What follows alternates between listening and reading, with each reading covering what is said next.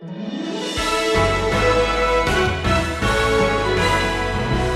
allowed their lives to be torn apart and radically changed and turned upside down for a purpose that we're able to discover in just a few verses. But listen, a few verses to us is months and years of their lives.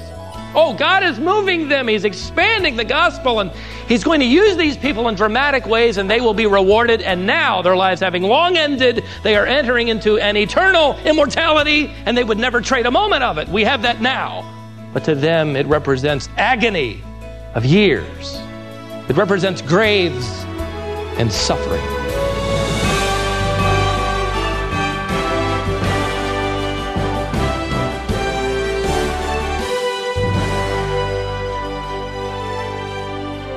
In the first year or two of the early church, Christians wrote positive messages on the walls and walkways in and around their cities. They had some religious freedom and they looked for ways to spread the truth of the gospel. But that freedom ended. Persecution quickly reached the homes and churches of those believers. It tested their faith like nothing else they had ever experienced. As they walk through that difficult time, their lives are a testimony to us. And that's Stephen's focus today in this message here on Wisdom for the Heart. Keep listening. In the ancient Roman world, only important letters and documents were written on the expensive paper of the day, that is, papyrus. Uh, the messages of everyday life found their way onto the plaster walls of the Roman Empire, private buildings and public buildings throughout the empire. It was the acceptable form of communication, this graffiti. The archaeologists who years ago coined the term graffiti or graffito. Uh, they have even found walls that bear the name in one or two places, Jesus Christus, Jesus Christ. Over the course of the last two years, uh, we've been studying these two years of church history in the book of Acts. The messages that would have been written on the wall communicating the, the thought of the people in Jerusalem toward this new thing called Christianity would have been positive statements, positive messages. I can imagine uh, seeing uh, plastered on some wall the message, I once was blind, but now I see, literally. Or maybe the one word message, forgiven. If they indeed did splash on those walls messages of what Christianity was doing and what was happening, they would have been po- uh, very, very positive. Uh, but we've studied that the religious leaders, for the most part, were enraged over this movement. Of course, their jobs were at risk. The movement of Judaism was at risk. And I can imagine how irritated they must have been if there had been a, a splash of graffiti on a wall near the temple. And maybe it could have said something like, Jesus Christ is the final sacrifice. Imagine that. Well, whatever the case, they have enjoyed the favor of the people. Christ is respected. Christians are revered. It is popular with the masses. Too popular. But all of that will change. And it will change overnight. A church leader by the name of Stephen will be stoned to death by an angry mob.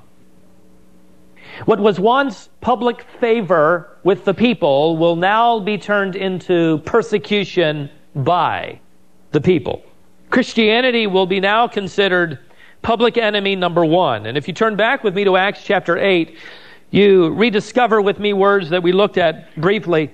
As it reads, on that day, now that's a chronological marker for the student of the word, literally on the day that Stephen was martyred, on that very day, the text tells us, a great persecution arose against the church in Jerusalem. The graffiti would have been positive up until this point, and now that's going to be marked or scratched out and splashed across the walls will now be messages like, down with the Jesus followers, death to the Christian, loyalty to the fathers. And it wouldn't be long before Christians are thrown to the lions in the arena.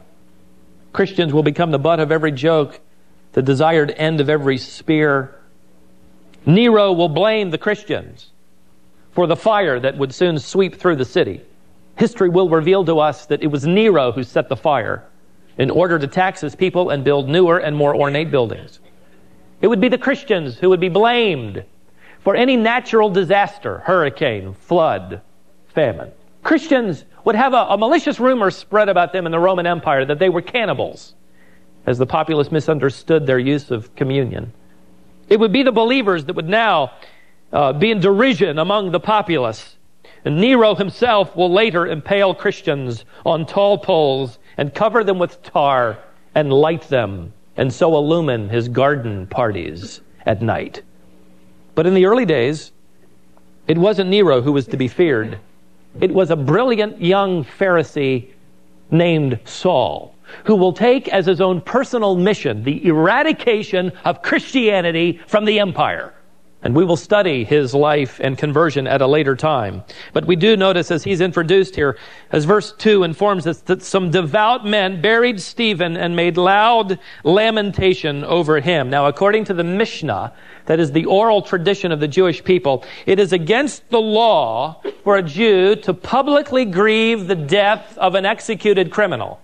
And so when it says here that they are burying him, devout Jews, they are burying him with loud lamentation. They are, in effect, publicly protesting the death of this man. There is incredible unrest in Jerusalem on this day as persecution breaks into an open flame. Verse 3 tells us, But Saul began ravaging the church, entering house after house, and dragging off men and women, he would put them into prison. See, he had become the supreme inquisitor, the grand executioner, this Saul. He will rip families apart. In fact, you could circle the word ravage and write into your text the word tear. It is a word the Greeks used commonly of a wild animal tearing its victim into pieces. He, the wild beast, is ravaging the church. He is ripping families apart. He is taking men and women. He's taking fathers and mothers, singles, teenagers. Whoever will declare loyalty to Jesus Christ, he will stamp them out. He is ravaging the church. And it began on this day.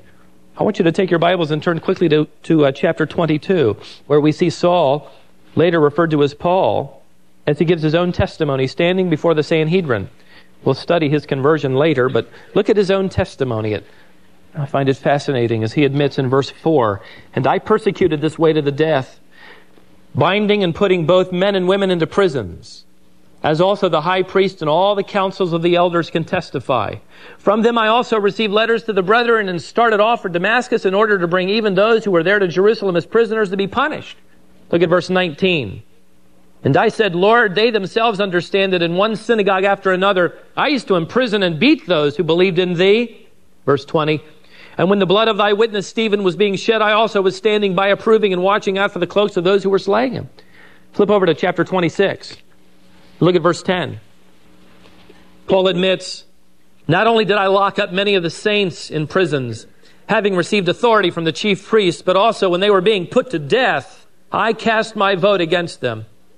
And as I punished them often in all the synagogues, I tried to force them to blaspheme, literally. I tried to make them deny Christ as Lord.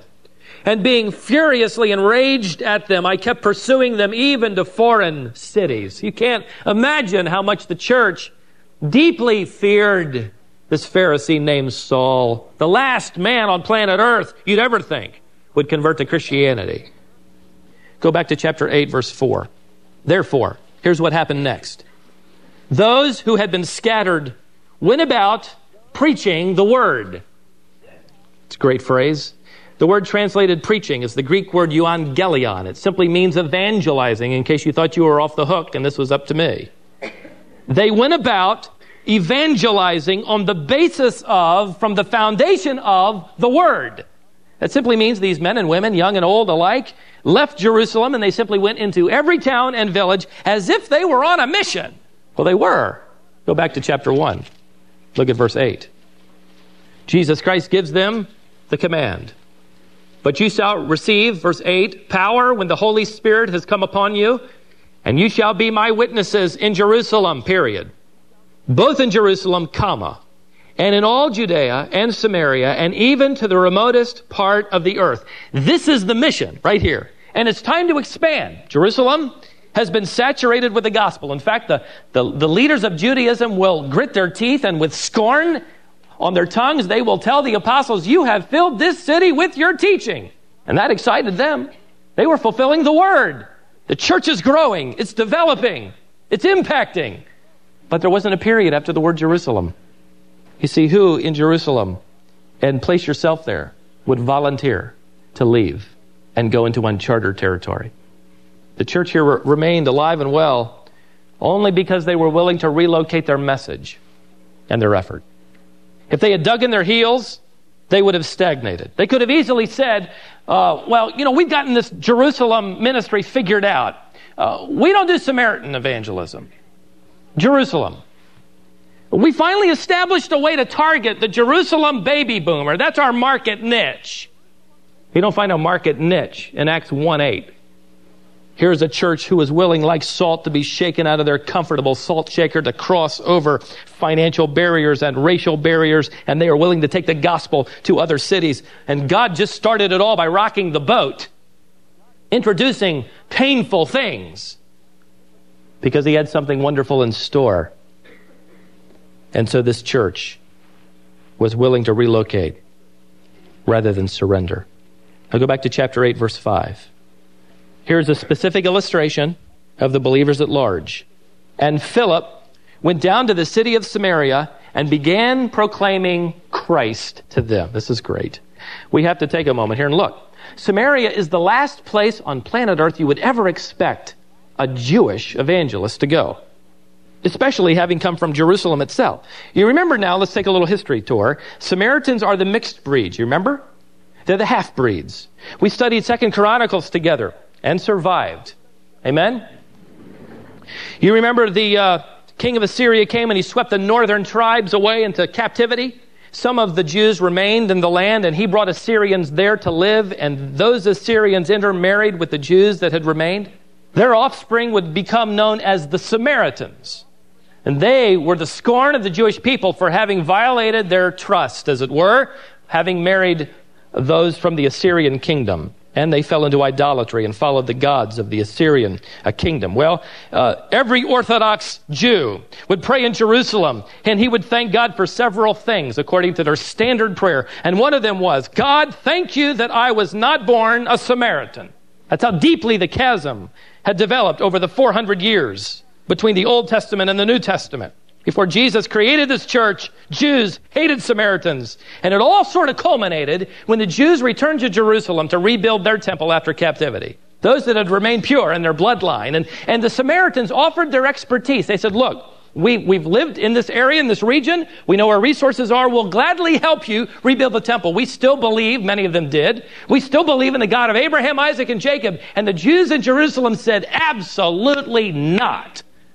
And that deepened the rift and it seemed like it would never be bridged until a man named Philip leaves Jerusalem and he crosses over and he proclaims to them, to the city of bitterness, to the city of isolation, to these castaway people, the truth of a castaway king. Do you notice what he proclaims to them? Don't miss that. He proclaimed what? How to fix your life in three steps or less? He proclaimed Christ not Judaism. They distrusted that. He didn't come to them and say, Let me tell you about a great church in Jerusalem, and we got to have one here just like it. He didn't preach to them religion. They had their fill of that as well. He preached Christ. What Christ said, what Christ did, who Christ was, what Christ demands of them, what Christ offers them. That's the answer to their need. And that is the same answer today as Spurgeon preached a generation ago or two nearly a century ago in London, he said, We have a great need, but we have a great Christ. And he proclaimed him. My friend, have you come to the point in your life where you realize you have an insatiable need? Somewhere here. It's longing for reality. And you can try to put into it things and relationships and career and, and stuff and you will be like Isaiah said you would be. You will be like the driven waves of the sea, tossed about. There is no rest. Until you find your rest in the one he proclaims Jesus Christ. Well, let's carry on here. Verse 6 And the multitude with one accord were giving attention to what was said by Philip as they heard and saw the signs which he was performing. It's a little mini Jerusalem thing going on here. Where in the case of many who had unclean spirits, they were coming out of them shouting with a loud voice, and many who had been paralyzed and lame were healed. Now, two things are fleeing from Philip's presence disease and demons just as they had fled before the presence of Jesus Christ himself. In other words, this man of God authenticated his message was indeed from God by demonstrating the power of God. The authenticating credentials of a man of God here, as God is establishing this new church now in Samaria, through these supernatural sign gifts.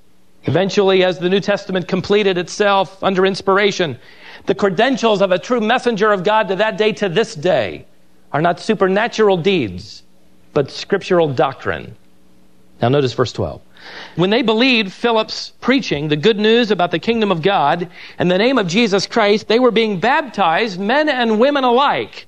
Just as it happened in Acts 2. They believed the message. They identified with it by being immersed, baptizomai. They, they took that stand as a disciple and they were baptized there as a statement of following Christ. Now, Samaria, a city of deep bitterness, internal anguish that went back 400 years. Can you believe the words in verse 8? And there was much rejoicing in that city. The city of bitterness had become the city of blessing because of the message of Jesus Christ. Okay, what can we apply to us now, having studied what happened then? Rather briefly, I should say. Three things. Number one, bend whenever God stretches your faith. Jews from the Jerusalem church would have never dreamed of a Samaritan revival. We just can't fathom what must have gone through their minds. Yet the gospel would come to Samaria because people were willing to flex and change and risk and adapt rather than pine away for the old days in Jerusalem. You remember those good old days? The reason we are still reading about these early Christians in Jerusalem is because they didn't close up shop and surrender. Well, God isn't going to do anything more in Jerusalem. It's a tough life. Let's hang out the white flag. I wonder, at this very moment in your life, I hear stories periodically filtering in through my office of great, great pressure in the lives of people, problems, reverses, changes. I don't have a pat answer for it. I don't think we can throw a verse at it. I think if you were seated with a Jerusalem believer who had quickly packed everything he could carry on his back and he grabbed his wife and a little toddler and they headed out running for their lives and yet so filled with passion for Christ that even though their lives were ripped apart, they, they shared the news of Jesus Christ. If you were to ask me why or what is God doing, you would be like me.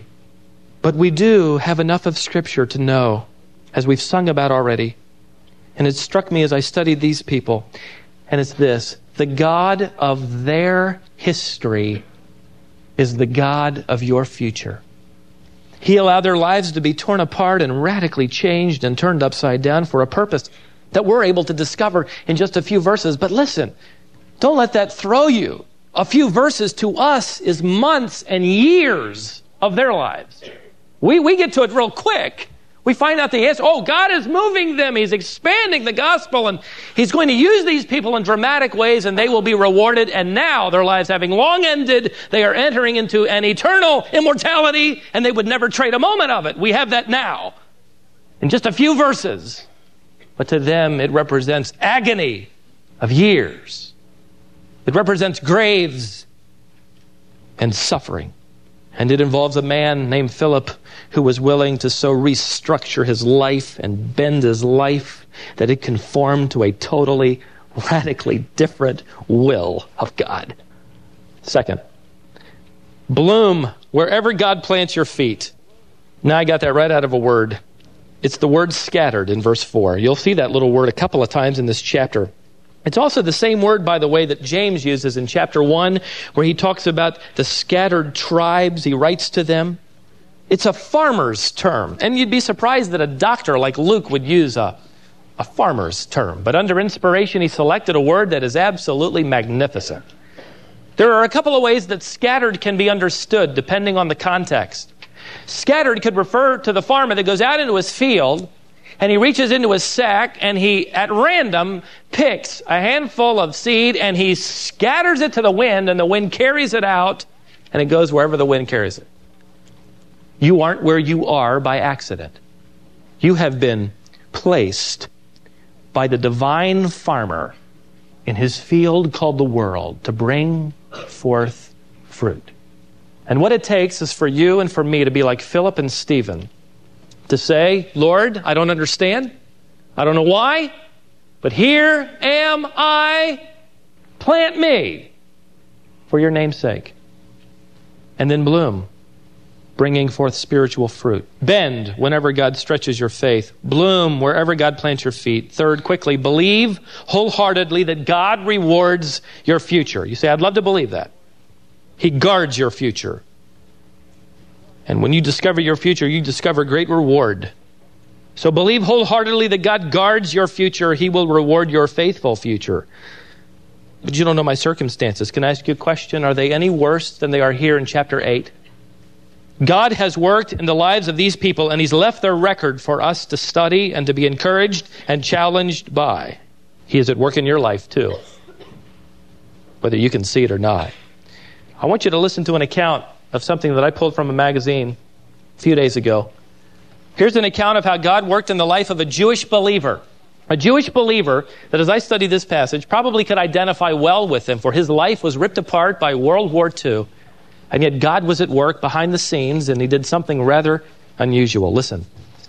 Marcel Sternberger was a methodical man of nearly 50 he always took the 909 Long Island Railroad train from his suburban home to Woodside, New York, where he caught a subway into the city. On the morning of January 10, 1948, Sternberger boarded the 909 as usual. En route, he suddenly decided to visit Laszlo Victor, a Hungarian friend who lived in Brooklyn and was ill. Accordingly, at Ozone Park, Sternberger changed to the subway for Brooklyn, went to his friend's house, and stayed until mid afternoon. He then boarded a Manhattan bound subway for his Fifth Avenue office. Now, he will personally tell the story. The car was crowded. There seemed to be no chance of a seat. But as I entered, a man sitting by the door suddenly jumped up to leave, and I slipped into the empty place. I've been living in New York long enough not to start conversations with strangers, but being a photographer, I have the peculiar habit of analyzing people's faces, and I was struck by the features of the passenger on my left. He was probably in his late 30s, and when he glanced up, his eyes seemed to have a hurt expression in them. He was reading from a Hungarian newspaper, and something prompted me to say in Hungarian, I hope you don't mind if I glance at your paper. The man seemed surprised to be addressed in his native tongue, but he answered politely, You may. During the half hour ride to town, we had quite a conversation. He said his name was Bela Paskin. A law student when World War II started, he had been put into a German labor battalion and sent to the Ukraine. Later, he was captured by the Russians and put to work burying the German dead. After the war, he covered hundreds of miles on foot until he reached his home in Debrecen, a large city in eastern Hungary. I myself knew Debrecen quite well, and we talked about it for a while. Then he told me the rest of his story. When he went back to the apartment after the war, once occupied by his father, mother, brothers, and sisters, he found strangers living there. Then he went upstairs to the apartment that he and his wife once had. It also was occupied by strangers. None of them had ever heard of his wife or family. As he was leaving, full of sadness, a boy ran after him, calling, Uncle Paskin, Uncle Paskin. The child was the son of some old neighbors of his, and he went to the boy's home to talk with his parents. They told him, your whole family is dead. The Nazis took them and your wife to Auschwitz.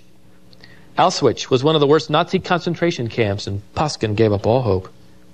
A few days later, too heartsick to remain any longer in Hungary, he started out again on foot, stealing across border after border, until he managed to immigrate to the United States in October 1947, just three months before I met him there on that subway seat. All the time he had been talking, I kept thinking about a young woman whom I'd met recently at the home of friends and had also been from Debrecen. She had been sent to Auschwitz, and from there she had been transferred to work in a German munitions factory. Her relatives had been killed in the gas chamber, but later she was liberated by the Americans and was brought to America in the first boatload of displaced persons in 1946. Her story had moved me so much that I had written down her address and phone number, intending to invite her to meet my family and thus help relieve the terrible emptiness in her life. It seemed impossible that there could be any connection between these two people. But as I neared my station, I fumbled anxiously in my address book. I asked in what I hoped was a casual voice, Was your wife's name Myra? He turned pale. Yes, he answered. How did, how did you know? He looked as if he were about to faint, and I said, Let's get off the train. I took him by the arm at the next station and led him to a phone booth. He stood there like a man in a trance while I dialed a telephone number. It seemed hours before Maria answered. When I heard her voice at last, I told her who I was and asked her to describe her husband for me. She seemed surprised at the question, but gave me a description. Then I asked her where she had lived in Debrecen, and she told me the address. Asking her to hold the line, I turned to Paskin and said, Did you and your wife live on such and such a street? Yes, Bela exclaimed. He was trembling. Try to be calm, I urged him. Something miraculous is about to happen to you. Here, take this telephone and talk to your wife. Seeing that he was so overwhelmed that he couldn't talk coherently, I took the receiver from his shaking hands. Stay where you are, I told Myra. I am sending your husband to you. At first, I thought I had better accompany Paskin, but I decided that this was a moment in which no strangers should intrude. Putting Paskin into a taxicab, I directed the driver to take him to Maria's address, paid the fare, and said goodbye. Bela Paskin's reunion with his wife was a moment so poignant, so electric, that afterward neither he nor Maria could recall much of the details. Maria told me I remember only that when I left the phone, I walked to the mirror like in a dream to see if maybe my hair had turned gray. The next thing I know, a taxi stops in front of the house, and it is my husband who comes toward me. Details I cannot remember, only this I know that I was happy for the first time in many years. Even now, it is difficult to believe that it happened. We have both suffered so much, but, Bela added, God has brought us together. No matter what life is holding for you at any given moment, my friend, no matter what the consensus of public and popular opinion is about the Savior that you hold dear to, I want you to know that graffiti on a wall is not the final word. God will have the final word. Will you believe Him? Will you trust Him? Will you follow Him? Even if that means he turns your life upside down.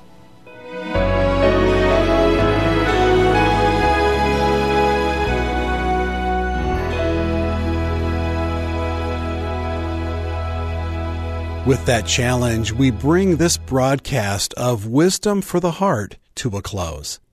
Thanks for joining us today. We'll be back with the next lesson in this series on our next broadcast.